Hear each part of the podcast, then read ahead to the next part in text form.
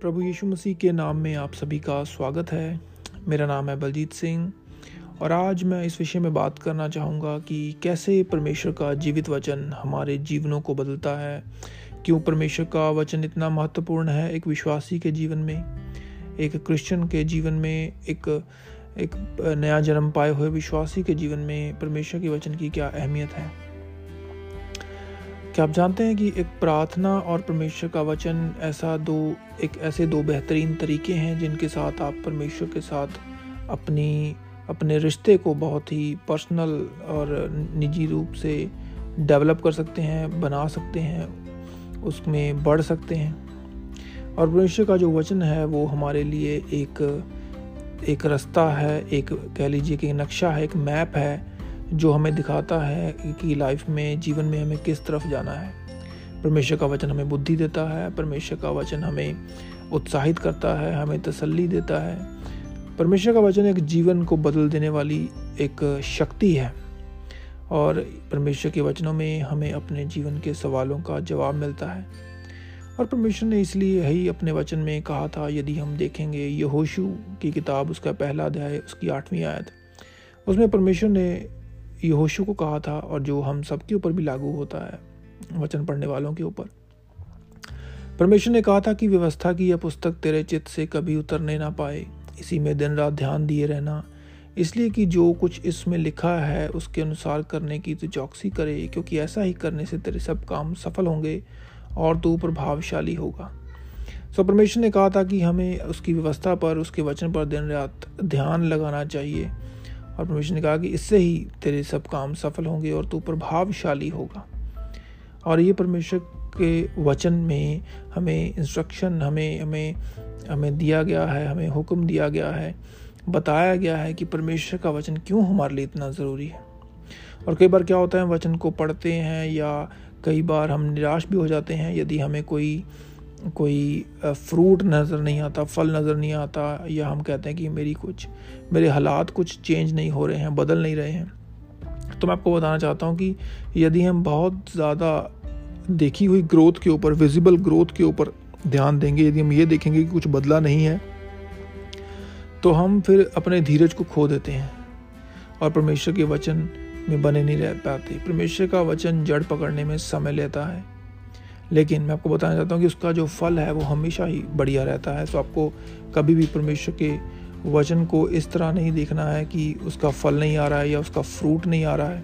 तो आपको उसके विषय में इंतज़ार नहीं करना है। आपको परमेश्वर के वचन के ऊपर फोकस करना है, उसमें बढ़ते रहना है, उसको उसको पढ़ते रहना है और परमेश्वर का वचन ज़रूर फलवंत होगा। और अपने आप को ऐसे देखना है जैसे परमेश्वर हमें देखता है। एक और वचन देखेंगे, कुलूसियों की किताब कुलूसियों की किताब, दूसरा अध्याय, उसकी ग्यारह से चौदह आयत।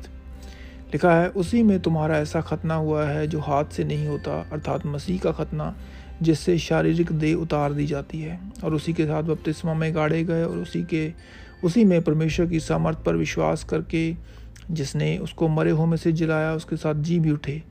उसने तुम्हें भी, जो अपने अपराधों और अपने शरीर की खतना रही दशा में मुर्दा थे, उसके साथ जिलाया और हमारे सब अपराधों को क्षमा किया। और विधियों का वह लेख जो हमारे नाम पर, हमारे विरोध में था मिटा डाला और उसे क्रूस पर कीलों के, कीलों से जड़कर सामने से हटा दिया। तो उसमें वचन कहता है कि हमारे अपराधों को परमेश्वर ने क्षमा किया और जो हमारे विरोध में जो कुछ लिखा हुआ था, जो हमारे नाम पर पाप लिखे थे, जो हमारे विरोध में थे, लिखा है कि उसको मिटा दिया और उसको क्रूस पर कीलों से कीलों से जड़कर हमारे सामने से हटा दिया। तो यदि परमेश्वर का वचन कहता है कि वो वो लेख, वो पाप, अपराध हमारे जो विरोध में थे, वो वो मिटा दिए गए, वो हटा दिए गए तो वैसे ही हमें परमेश्वर के वचन में अपने आप को देखना है जैसा परमेश्वर हमें दिखता है। परमेश्वर एक विश्वासी को ऐसा देखता है कि उसके अपराध क्षमा किए हुए हैं। पर एक विश्वासी कई बार अपने आप को ऐसा नहीं देखता, वो ऐसा क्यों है? क्योंकि वो वचन को नहीं जानता, वो वचन को नहीं पढ़ता और वचन में उसने इस इस बात को नहीं देखा कि कैसे परमेश्वर उसको देखता है। परमेश्वर का वचन कहता है कि हम एक नई सृष्टि हैं, सो परमेश्वर हमें एक नई सृष्टि के समान देखता है। और यदि हमें अभी भी उन चीज़ों को लेके अपने आप में नकारात्मक सोच है कि नहीं, मुझमें पाप है या मैं सुधर नहीं रहा या मैं बढ़ नहीं रहा तो हमें अपने मन को नया करने की ज़रूरत है। रोमियो की किताब बारह अध्याय में लिखा है कि अपने मन को नया करो। तो वो कैसे होगा जब हम परमेश्वर के वचन के ऊपर मेडिटेट करेंगे, उसके ऊपर मन लगाएँगे, मनन करेंगे? और यदि जब हम अपने मन को परमेश्वर पर लगाते हैं, परमेश्वर के वचन के ऊपर मनन करते हैं तो हमें अपने मनों में, अपने हृदयों में एक शांति मिलती है, चाहे हमारे आसपास का जो माहौल है वो कैसा भी क्यों ना हो।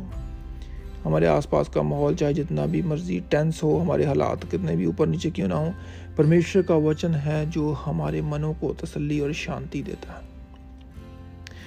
एक और वचन देखेंगे, नीति वचन अध्याय चार, उसकी बीस से बाईस आयत, उसमें लिखा है मेरे पुत्र, मेरे वचन ध्यान से सुन और अपना कान मेरी बातों की ओर लगा। इनको अपनी आँखों की ओट ना होने दे, वरन अपने मन में धारण कर।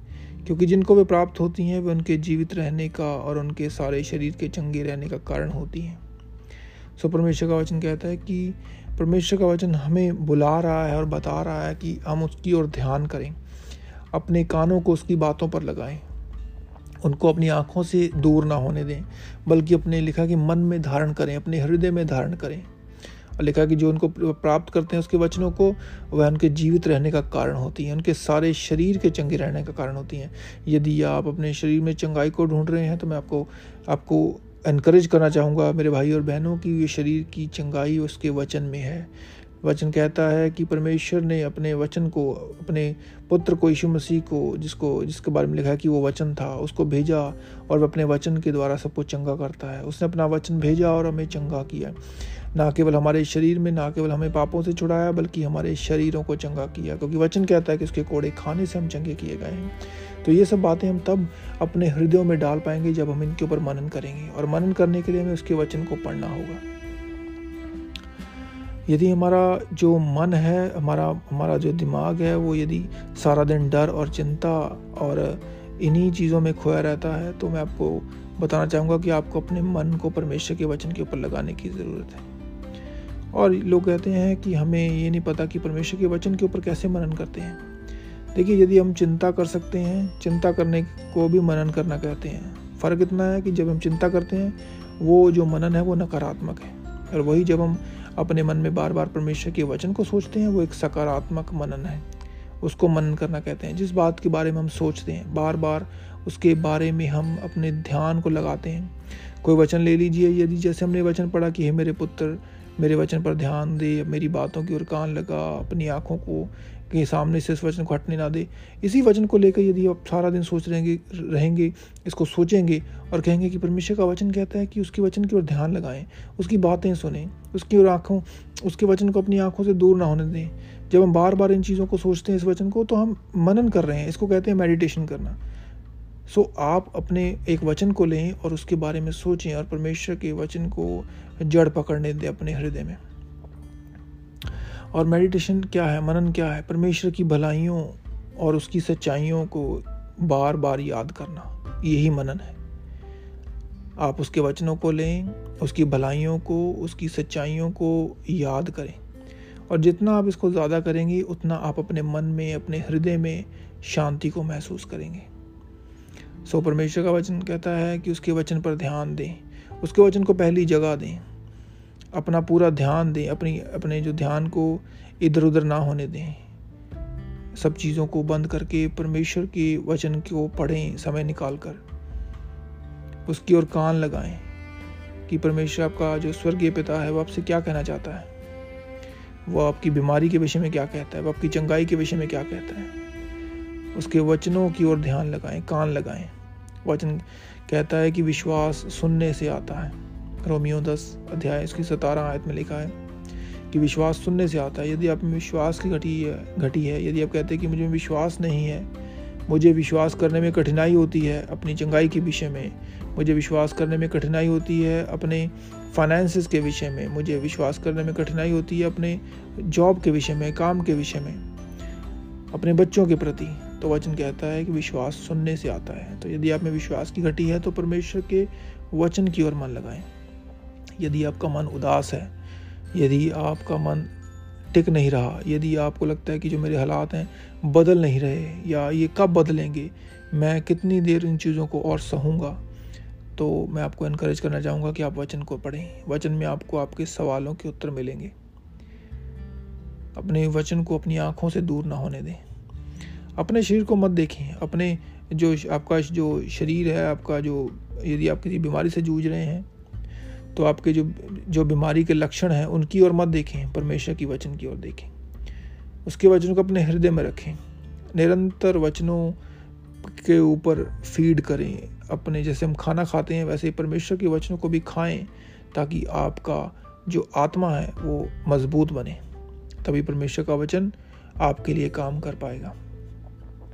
और परमेश्वर हमारे हमारे वच, हमारे शब्दों से, हमारी सोच से और हमारे विश्वास से बंधा हुआ है। क्योंकि यह जो हम बोलते हैं, चीज़ें, वो हमारे जीवनों में साकार होती हैं। सो हम क्यों ना कुछ अच्छा और भला बोलें? क्यों ना हम परमेश्वर के वचन की ओर ध्यान लगाएँ? सो परमेश्वर के वचन को पढ़ें, परमेश्वर के वचन की ओर देखें, उसकी ओर ध्यान लगाएँ, वही आपका जीवन है। और फिर देखिए कैसे परमेश्वर का जीवित वचन आपके जीवन को बदलता है। सो मैं विश्वास करता हूँ कि आप सबने इस वचन के द्वारा आशीष पाई होगी। और यदि आपने इस वचन के द्वारा कुछ पाया है तो प्लीज़ इसको सुने बार बार ये आपको इनक्रेज करेगा वचन। और यदि आप चाहते हैं यदि आपको लगता है कि ये किसी के, किसी व्यक्ति के काम आ पाएगा तो प्लीज़ उनके साथ शेयर करिए, उनके साथ बांटिए, ताकि परमेश्वर का वचन औरों के जीवन को भी बदल सके। गॉड ब्लेस यू प्रभु आपको आशीष करें।